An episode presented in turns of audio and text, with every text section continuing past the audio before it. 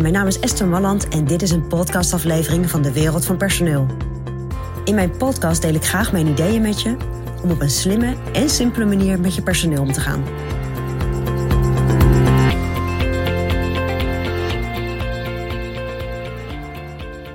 Ja, geweldig natuurlijk dat jij die ene medewerker hebt die talentvol is.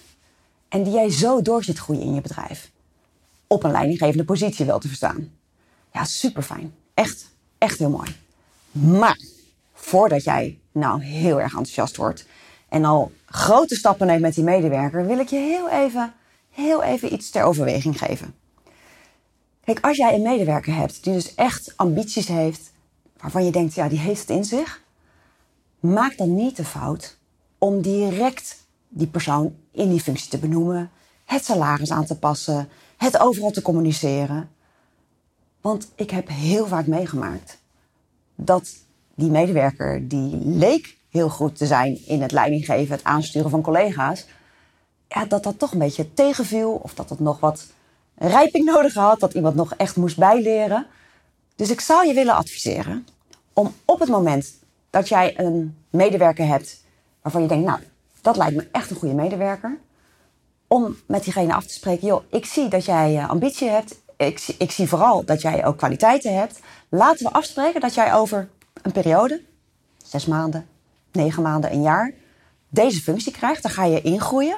We gaan hele goede afspraken maken over wat moet jij dan in de tussenliggende periode doen. Zodat je ook voor jezelf het gevoel krijgt, hé, hey, ik, ik heb die functie echt, ik snap die functie, ik pak die functie ook echt.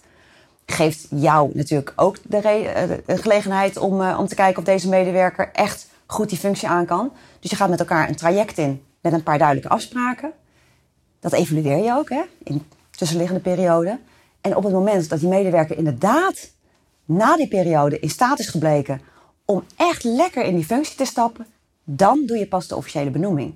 Dan ga je dat ook veel breder communiceren en dan doe je ook die salarisaanpassing. Dat is natuurlijk een strak pad. Tuurlijk kun je al eerder bij een evaluatie al iets van een salarisimpuls uh, uh, geven. Kan. Maar ga niet gelijk die medewerker benoemen in die functie met salaris, auto. Nou, ik heb het allemaal gezien, ik heb het allemaal meegemaakt. En soms was het echt een teleurstelling. En dat vind ik zonde. Niet alleen voor jou, maar zeker ook voor die medewerker. Want dat is heel lastig om dan terug te stappen in een functie of dan te voelen dat, je eigenlijk, dat het eigenlijk te hoog gegrepen was voor je. Dus overweeg dat. Op het moment dat jij, die talentvolle medewerker, wil laten doorgroeien naar een leidinggevende positie. Nou, dat is mijn persoonlijk advies vanuit de wereld van personeel.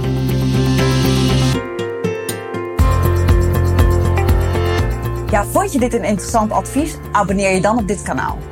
En wil je nog meer van onze gratis adviezen?